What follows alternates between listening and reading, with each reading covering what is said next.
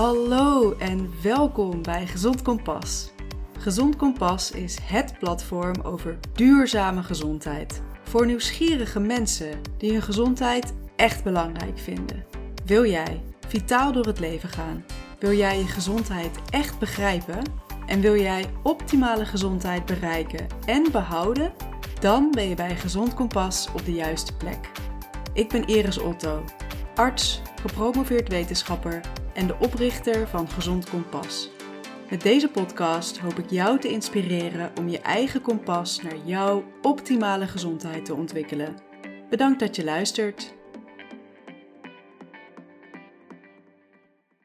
Voor de serie Gezond met ziekte ga ik in gesprek met mensen die op een bewuste en positieve manier met een aandoening omgaan.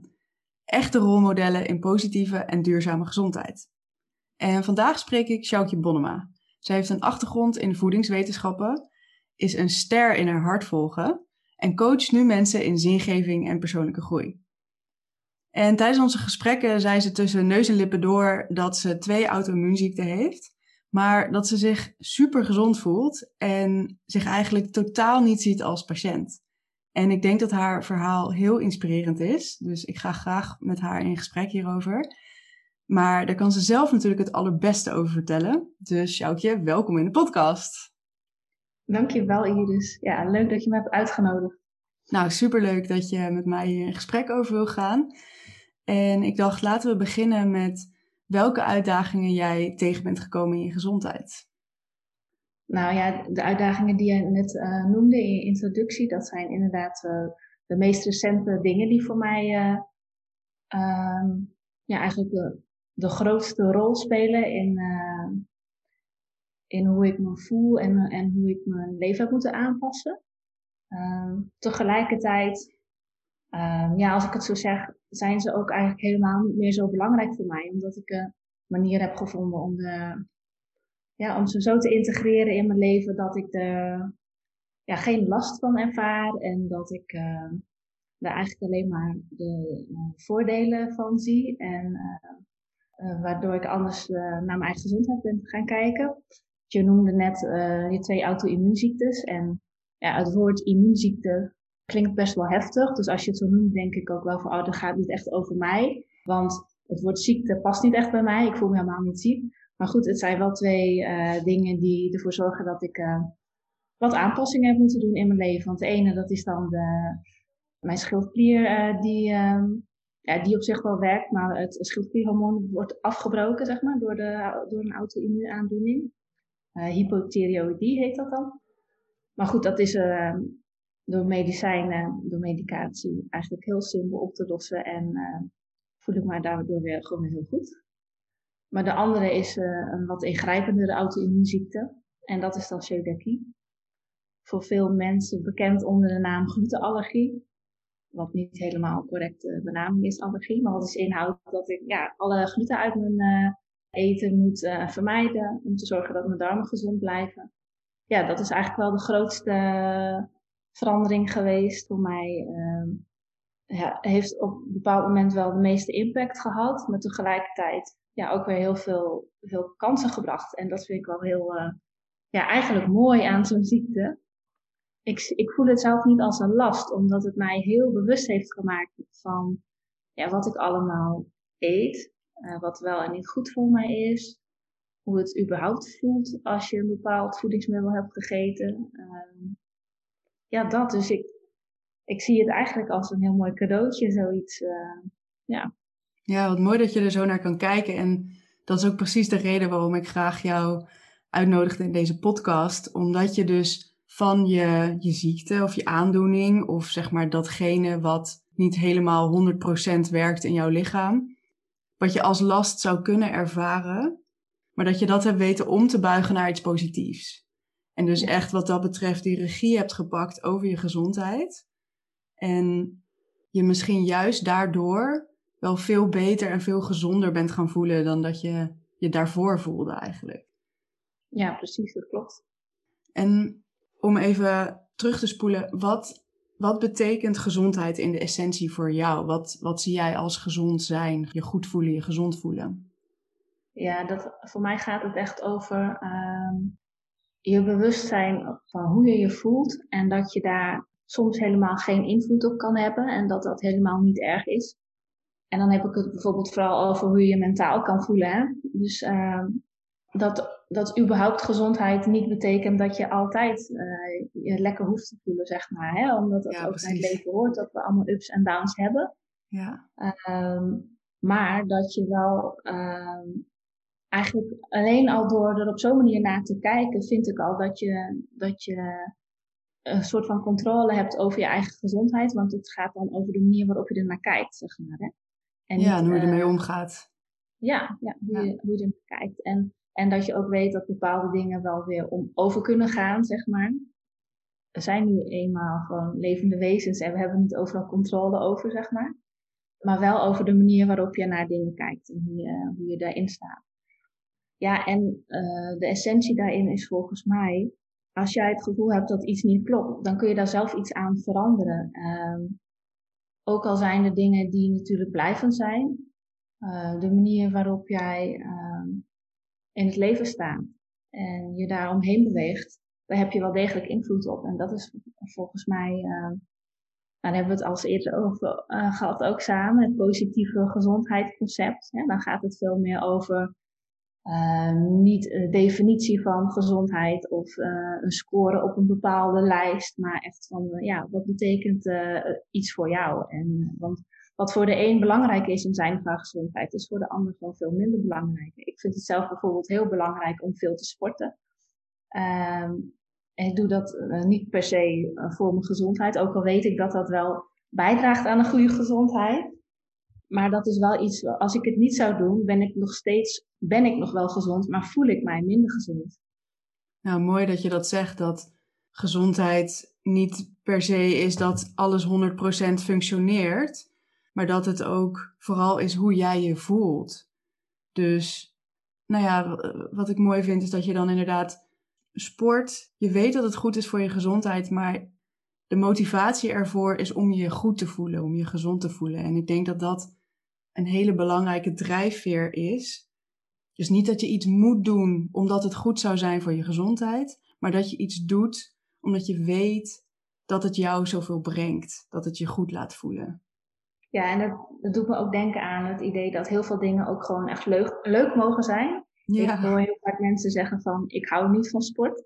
Uh, gaat er bij mij al een belletje rinkelen van, ja, dan denk ik altijd van, ja, wat versta je dan precies onder sport? Uh, zie je dan iets heel serieus voor je, dat je allemaal oefeningen moet doen volgens een bepaald lijstje? Is dat dan sport? Of, want weet je, er is qua bewegen altijd wel iets, denk ik, wat je leuk vindt. Het kan ook touwtjes springen zijn. In ieder geval, nou, heel veel mensen vinden dingen die ze vroeger als kind deden wel heel erg leuk om te doen. En ook dat is natuurlijk bewegen en sport. En dat zorgt er wel voor dat je uh, je gezond blijft voelen door dingen te gaan doen uh, die je leuk vindt om te doen. Nou, precies. En dat, zo kijk ik er ook naar met eten. Want ik krijg heel vaak het idee dat um, door voedingsadviezen en zo, dat mensen het gevoel krijgen van, oh, ik mag niks meer. En ik mag dit niet, ik mag dat niet. En dat is slecht. En ik ben aan het zondigen. En dat haalt dan het plezier uit het eten. Terwijl eten en samen eten en eten bereiden natuurlijk iets heel leuks kan zijn. Iets waar je echt ontzettend van kan genieten. Drie keer per dag. Dus hoe geweldig is dat als je dat kan inbouwen in je leven? Dus ik denk dat wat dat betreft, hetzelfde als wat jij zegt, wat voor beweging vind je leuk? Is het ook wat voor eten vind je lekker? En hoe kan je bewust omgaan met wat je eet en kijken naar hoe je je daarna voelt? Want dat heeft voor mij persoonlijk ook heel veel verschil gemaakt. Dat ik denk, oké, ik vind dropjes super lekker. Maar als ik dan even erbij stilsta met hoe ik me dan daarna voel, als ik zeg maar handen vol met drop naar binnen heb gewerkt, ja, niet zo top. Dus dan geniet ik er eigenlijk ook minder van. Dus dan eet ik nu tegenwoordig liever twee dadels of zo, omdat daar geniet ik dan ook heel erg van. En ik voel me er beter door. Dus ja, dat, dat, dat wat je helemaal in het begin van het gesprek al zei over hoe je met je celiakie bent omgegaan, door inderdaad te gaan voelen naar wat voeding met je lichaam doet dat kan ook zoveel uitmaken. En dan hoeft het niet meer als een last te voelen van, oh, ik mag dit niet. Maar het biedt juist mogelijkheden om te gaan ontdekken wat er allemaal nog meer is. En wat je allemaal nog meer lekker vindt. En waar je eigenlijk goed op reageert en waar je je goed door voelt. Kan je iets vertellen over, over jouw reis daarin? Ja, dat, want natuurlijk eh, is het niet uh, zonder slag of stoot gegaan. Want als je het hebt over drop, dan denk ik, oh, ik zou heel graag weer eens Engelse drop willen eten. En ik heb nog niet één soort Engelse drop gevonden die glutenvrij is. Um, en, ja, want gluten zit echt overal in, hè? Het is niet alleen brood. Nee, klopt. Heel veel mensen denken vaak, oh, je hoeft alleen brood te vervangen, maar het zit inderdaad bijna overal in. En zo eet ik, ik eet al wel heel lang havermout, s ochtends, ook al voordat ik wist dat ik celiakie had. Dat beviel me heel goed, maar zelfs ja, havermout moet natuurlijk wel uh, glutenvrij ook kopen, omdat het vaak vervuild dan weer is met uh, tarwe in, in de keten. En dat, zijn, dat is iets waar heel veel mensen niet echt bij stilstaan. Dat het gewoon overal doorheen wordt gebruikt als vulmiddel, maar ook gewoon dat eten vervuild kan zijn met, met gluten uit andere producten. Ja, dus het is uh, alles lezen in de supermarkt en dat vond ik in het begin heel vermoeiend. Aan de andere kant moet ik zeggen dat het, het geluk van mij was dat ik er ook al best wel veel ervaring mee had. Want mijn zus uh, heeft al van jongs af aan celiakie. Mm. En, um, je was er al een beetje bekend mee. Ja. ja. Alleen was het toen nog wel uh, heel erg lastig om glutenvrije producten te, te krijgen. Mijn zus is, even denken hoor, ze is volgens mij 47 nu. En ze heeft vanaf jongs af aan. Dus echt vanaf het moment dat zij brood ging eten als kind, werd zij ziek. Ja. En uh, pas jaren later is eigenlijk ontdekt dat zij celiakie had. Uh, omdat het toen nog veel onbekender was dan nu. Ja. En, uh, en ik weet nog dat we altijd na, toen naar een speciale bakker moesten, die dan glutenvrij brood bakte. maar toen eigenlijk geen zin had om, het brood op, om het broodsnijmachine schoon te maken. Dus mm. ja, leverde het voor haar alleen nog maar meer gedoe op. Ja. klachten op. Hè. Dat was, nou ja, dat was toen veel ingewikkelder uh, dan nu. Dus in, in die zin vond ik het eigenlijk al wel een opluchting dat er al zo ontzettend veel te krijgen was. Tegelijkertijd is het iets wat continu energie van je vraagt. Want elke keer als ik boodschappen doe, moet ik op de verpakking kijken. Want de ene keer is de satésaus vertrouwd en een paar maanden later hebben ze de ingrediënten veranderd. Dus dan oh, echt? zit er ineens wel weer gluten in. Oh, dus je kan niet blind varen op producten die je al kent. Nee, ook niet. En, nee. en het assortiment verandert heel vaak in de supermarkt. Maar ook dat, ja, dat, kijk, op een gegeven moment weet je dat en dan kan je heel boos worden en zagrijnig. En dat heb ik ook echt wel eens gedaan. Want in het begin is het gewoon van de een op de andere dag een leefstijl omgooien is, is dodelijk vermoeiend. Dat kost gewoon heel veel energie. Ja. Normaal gesproken, als je, als je uh, gezonder gaat eten, doe je dat ook in kleine stapjes. Want anders is het gewoon ja, niet leuk. En dan gooien mensen het baaltje erbij neer, want het is gewoon niet leuk. Maar als je met zoiets te maken hebt, ja, dan wil je, dan wil je gewoon in één keer gezond gaan eten. Want je weet dan, ja, als ik wel gluten ga eten, dat is zo slecht voor me.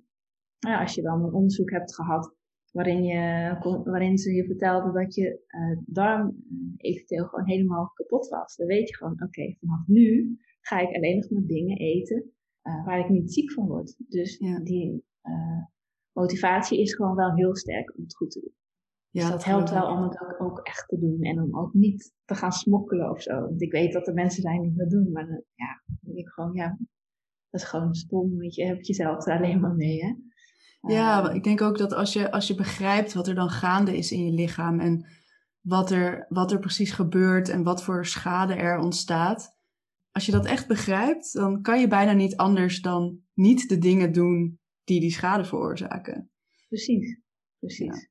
En dat is eigenlijk wel heel mooi om, om, om dat zo concreet te weten. Hè? Want er zijn natuurlijk uh, zat voedingsmiddelen die ook niet goed voor ons zijn. Alleen ja, hebben we dat niet zo helder voor ogen van wat er dan precies gebeurt. Hè? En uh, denk je van, ah, dat zal wel wat meevallen of zo. Dus ja. in die zin is die motivatie om ja, slechte dingen te eten of niet te laten staan in, in, uh, als je meer gezonder wil eten, is natuurlijk toch een stukje lager. Omdat je denkt van, ach ja, het maakt niet zoveel uit. Dus in die zin is het natuurlijk het, het wel heel helpend dat je weet dat, dat het gewoon echt uh, gaat bijdragen aan je gezondheid.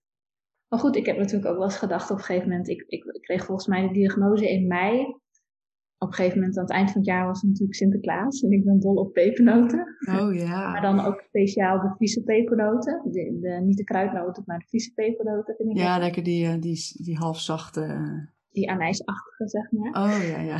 Weet je Maar goed, die heb ik sindsdien nooit meer gegeten, want die heb ik ook nog niet glutenvrij gegeten. Nou, dat, dat zijn wel momenten geweest waarop ik echt wel heb gebaald. Maar het, meest, het meeste baalde ik um, tijdens vakanties ook wel.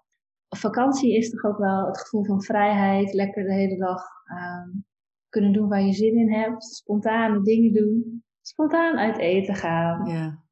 Ja, dat zit er dan niet meer in, want ja, eigenlijk vooral uh, de eerste jaren wel altijd uh, bezig geweest met restaurants bellen van tevoren. Voorbereiden van uh, dit is mijn dieet. Ken je het? Ken je het ook echt? Kun je het ook toepassen? Ja. Dus dat, dat, dat zijn wel dingen waardoor het wat ingewikkelder is geworden. Maar ja, ook dat. Ik ben daar zelf nu wel veel makkelijker in geworden. Um, dat ik dan denk van, nou weet je wat, als ik denk dat ze niet helemaal snappen, dan neem ik wel gewoon een salade. Want ja, wat maakt het ook eigenlijk uit? Uh, morgen eet ik wel weer iets anders lekkers, weet je wel. Dus ik ben er gewoon heel anders in gaan staan op een gegeven moment. Want als je er heel, heel strikt in je dieet staat en je eist van andere mensen dat ze ook uh, ja, volwaardige maaltijden voor je maken. niet iedereen uh, kan dat gewoon, ook in het buitenland, weten ze gewoon niet altijd goed hè, wat het inhoudt. Dus Uiteindelijk leverde mij de opstelling om dan gewoon ook qua eten, wat, wat, wat dan gewoon wat simpelder te gaan eten als het niet kon. Dat leverde mij wel heel veel rust op. Ja, ja dat kan ik me wel voorstellen. En inderdaad, dat is ook een voorbeeld van dat je ehm, in plaats van dat je een soort van je verantwoordelijkheid voor jouw gezondheid bij een ander legt, dat je dat terugpakt. Die mogelijkheid heb je. En inderdaad, dat is een, is een soort is een stukje mindset. En ik denk dat jij daar ook heel veel op coacht. Een stukje mindset waardoor je jezelf veel frustratie kan besparen en zorgen dat je niet je energie leegloopt op die manier. Nee, precies. Want dan uh, je kan jezelf dan afvragen van wat is op dit moment nu het allerbelangrijkste voor mij? Dat ik uh, met de anderen mee kan eten en dat ik uh, kan eten wat ik vroeger altijd maar dan helemaal aangepast voor mij. Met uh, daarbij allemaal gesprekken met de bediening en de kok en gedoe. Of wil ik nu gewoon een gezellige avond hebben en lekker ontspannen. En uh, kijk, dat eten wordt dan gewoon iets minder belangrijk. Maar ook met gewoon simpel eten kan je lekker ontspannen. En kijk, dus dat is gewoon weer die andere manier van naar kijken. Oké, op dit moment wil ik gewoon graag lekker uh, een leuke avond. Dus dan, ja, dan moeten we maar even een, een gerecht overslaan, weet je wel. Ja. En hoe is je eetpatroon veranderd? In de zin van, ben je alle producten met gluten gaan vervangen door glutenvrije producten? Of ben je echt anders gaan eten? Dat je bijvoorbeeld echt veel meer op groenten gebaseerde producten of gerechten bent gaan eten? Ja, ik ben inderdaad uh, wel echt heel anders gaan eten. En dat was ook een, een beetje proces nogmaals uitproberen. Want ik had al wel heel snel door dat um, de vervangers in de winkel voor uh, ja, glutenvrije producten. Dat is echt zo'n dieetschap. Dat is echt niet mijn ding. ik vind het niet lekker en het is ook voor een groot deel vaak ongezond. Hmm. Wat ik dus erg jammer vind. dat dat, dat, dat uh, niet anders is. Want ik heb er wel eens over nagedacht. Oh, ik zou er wel eens een hele nieuwe voedingslijn voor willen ontwikkelen. Maar uiteindelijk weet je, glutenvrij eten is, kan heel gezond zijn zonder speciale vervangers. Want je kunt natuurlijk gewoon rijst eten. En uh, ja, er zijn best wel veel uh, producten die van, van nature glutenvrij zijn, als je het één keer weet. Ja, kan, en, kan je er een paar opnoemen? Ter uh, inspiratie voor de luisteraars. Ter inspiratie, ja. Nou, wat ik zo net al noemde, havermout is dus iets waarbij je dan wel even op moet letten of het wel helemaal schoon is. Maar haver op zich is wel uh, maar niet, dat is niet helemaal waar. Havermout is voor de meeste mensen die uh, glutenvrij eten wel te verdragen. Alleen er zijn wel een aantal mensen die toch reageren op de gluten uit haver. Uh, waaronder inmiddels ook mijn vader, begreep ik. Dus dat kan ook nog veranderen, dat je daar op een gegeven moment toch nog op reageert. Maar in principe zou je dus havermout veel kunnen gebruiken. Omdat het een hele goede graan is, waar ook heel veel vezels in zitten en heel veel andere micronutriënten. zilvervliesrijst eet ik heel veel.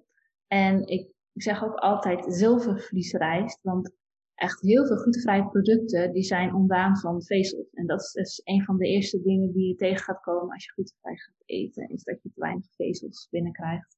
Ja, zilvervliesrijst is gewoon lekker.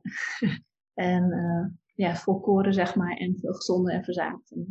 En dat is eigenlijk een beetje de, de basis uh, als het over granen gaat. Want er zijn, er zijn nog wel meer granen, maar dan is het soms een beetje ingewikkeld. Zoals quinoa is ook glutenvrij, maar kan, kan ook vervuild zijn in de keten. Dus ook mm. eigenlijk wel opletten met logootjes erop en zo van glutenvrij.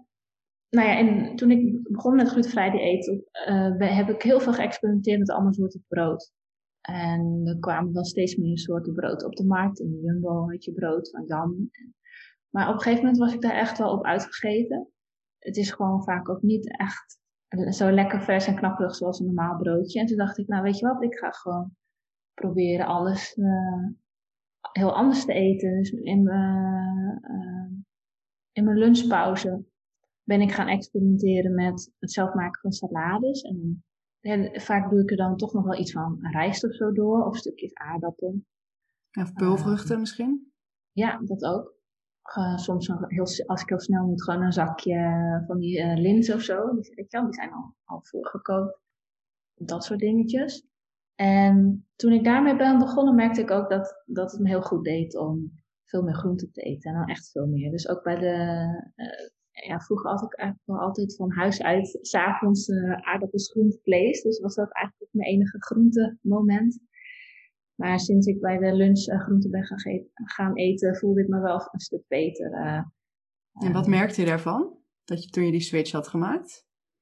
ja, uh, het voelt veel verzadigender. Dus je voelt je dan in de loop van de dag veel meer voldaan, zeg maar. In vergelijking met een beetje een, een, een leeg glutenvrij crackertje of broodje. waar ik eigenlijk wel gewoon van door kon eten, omdat het gewoon niet echt voelde alsof ik vol zat. En, ja. ja. En wat, wat deed het met je energieniveau? Had het daar ook nog effect op?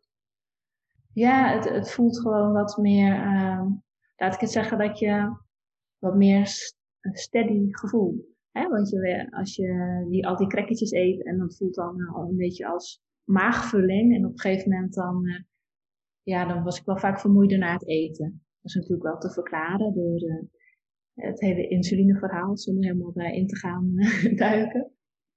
Ja, dus het is iets wat je wel tijd kost. Maar ja, het levert wel echt iets op. Dus, dus ik vind het gewoon leuk om die tijd er dan ook in te steken. Om gewoon wat meer tijd überhaupt te nemen voor een lunchmaaltijd. Ja. En dat is ook wel iets wat het me heeft gebracht. Om, je had het net in het begin van ons gesprek daar ook wel even over. Van, ja, toen zei je zelf van, ja, ik kan, als ik zin heb in dropjes, kan ik dropjes gaan eten. En dan voel ik me daarna alleen wat minder lekker. Maar vlak voordat je gaat doen, ben je vlak voordat jij de keuze maakt om toch maar geen dropjes te eten, ben je er wel even bewust mee bezig. En dat is eigenlijk ook wat dat, dat de tijd nemen voor je lunch met je doet. Je bent bewuster bezig met je gezondheid, met je voeding, met uh, hoe je voor jezelf zorgt eigenlijk. Hè? Ja, het is ook een teken van dat je het jezelf waard vindt in die zin. Ja, om die keuze te maken. Ja, ja. ja. Mooi. Welke um, uh, adviezen zou je mensen willen geven die uh, nou ja, ook bijvoorbeeld celiakie hebben of uh, een auto-immuunziekte of een andere chronische aandoening?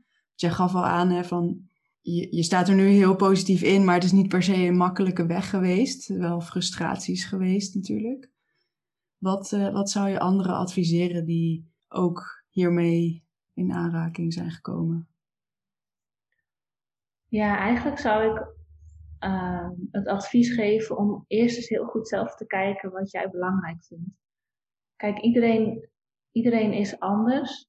Alles werkt anders voor een ander. Um, als ik bijvoorbeeld kijk naar toen ik uh, een diagnose kreeg, celiakie, dan zijn er soms bij je huisarts of bij je behandelend arts wel bepaalde protocollen. Zoals uh, je mag een doorverwijzing naar een diëtist en die geeft je dan drie in drie consulten uitleg over je dieet bijvoorbeeld. Ik heb dat zelf niet gedaan, want ik had zelf het gevoel van ja, maar het is veel belangrijker voor mij om uit te zoeken wat voor mij gaat werken, zeg maar. Hè? En wat ik nu. Kijk, er zijn best wel veel standaardadviezen, maar uiteindelijk gaat het erom van hoe ga jij met, jij met jouw ziekte om en wat is daarin voor jou belangrijk. Dus ik denk dat je Hoor je de haan? Ja, gezellig. Leuk. Ja, dat het wel belangrijk is om misschien eerst eens uh, het even op je af te laten komen. Uh, nou, als je een diagnose van iets krijgt. Ja, dan hangt natuurlijk heel erg af van wat de urgentie is en of het belangrijk is om meteen uh, bepaalde dingen in te grijpen. Maar het is wel verschil intussen meteen uh, het protocol gaan volgen en uh, je helemaal lekker laten voorlichten. Wat eigenlijk inhoudt is dat je uh, als het ware een stukje regie geeft aan de zorgverlener. En dat die jou gaat vertellen hoe het nu verder moet. En als ik daar ben, dan zal het me allemaal wel duidelijk worden. En ik wacht dat maar af. En uh, dan ga ik dat maar opvolgen. En ja, en dan. Je kunt natuurlijk ook eerst eens kijken van wat kun je zelf al doen. Wat, wat kun je zelf al uitzoeken? Wat vind jij dan het allerbelangrijkste? Uh, misschien kun je bepaalde dingen ook al wel zelf voor jezelf bepalen uh, wat je daarin nodig hebt. Heb je bijvoorbeeld wel hulp nodig van een ander uh, daarbij? Of, uh, of is dat ehm, misschien ja, even een hele makkelijke keuze? Want het is natuurlijk ook heel fijn om dingen zelf uit, uit te zoeken en dan, zelf die keuzes daarin te maken. Van oké, ik ga het op deze manier doen. Want ik vind het wel heel krachtig dat je, want het is dan eigenlijk een bewustwordingsproces van uh, oké, hoe ga ik hier nu mee om? En uh, wat is mijn eigen uh, rol hierin? Want je bent natuurlijk ehm, zelf baas over je gezondheid en hoe jij daarmee omgaat. En, en natuurlijk is het helemaal oké als je hulp vraagt als je het echt niet weet. Maar je blijft nog steeds zelf verantwoordelijk van hoe jij het gaat integreren in je leven. En ik denk dat dat, ja, dat, dat wel een, advies is wat ik iedereen kan geven. Is dat je echt even zelf de tijd neemt om voor jezelf na te gaan. Van hoe ga ik hier uh, mee om? Hoe wil ik hiermee omgaan? Hoe, hoe, hoe voelt dit nou eigenlijk voor mij? En ja, welke invloed heeft dit? En, ja, en wat kan ik daar zelf nog in betekenen? Hoe kan ik daar zelf uh, nog in sturen. En, uh, ja. ja, mooi. Dus wat je eigenlijk zegt is, geef je niet blind over aan de zorg van een ander. Ik ben er wel van overtuigd dat die zorg heel goed is en dat je heel goed kan laten begeleiden door artsen, diëtisten, fysiotherapeuten, et cetera. Maar wat jij inderdaad heel mooi aanstipt, is dat jij daar zelf ook een verantwoordelijkheid in hebt. Als in, het gaat om jouw gezondheid. En andere mensen kunnen je daar heel goed in helpen, maar jij weet uiteindelijk, als je er bewust mee omgaat, weet jij uiteindelijk het best wat het beste is voor jou. Dus ik denk dat daar inderdaad die, dat samenspel, dus in plaats van dat het zo'n hele paternalistische verhouding is zoals dat het vroeger was, weet je wel, als je ging naar de arts en de arts zei, uh, je hebt dit en je moet dat dat, dat is tegenwoordig niet meer zo. Het is veel meer, ja, dat noemen ze dan shared decision making. Zo van, als arts adviseer ik je dit, maar hoe slaat dat aan bij jou? Wat, wat betekent dat bij jou? Wil je dat? Um, dus het is heel mooi dat je dat, dat je dat aanstipt, dat je daar zelf ook een rol en ook een verantwoordelijkheid in hebt over je eigen gezondheid. Dus um, ja, dat het ook heel krachtig kan voelen om die regie te pakken ook. Ja, ja. Ja, en dat je daar ook eerst dus gewoon wel, uh, wel gewoon lekker mee mag gaan uitproberen. Dat het niet in één keer allemaal perfect hoeft te gaan. En dat je dan alsnog bij een, een, een uh, zorgverlener terecht kan. En die jou dan de vraag kan stellen van oké, hoe, hoe gaat het tot nu toe? En lukt het wel, lukt het niet? En uh, waar heb je nog hulp bij nodig? In plaats van en dat je meteen een heel pad al, wat al voor je is uitgestippeld zou kunnen gaan volgen. Maar dat je eerst gewoon zelf eens uitzoekt van hé, hey, dit soort dingen uh, gaan me prima uh, zelfstandig af.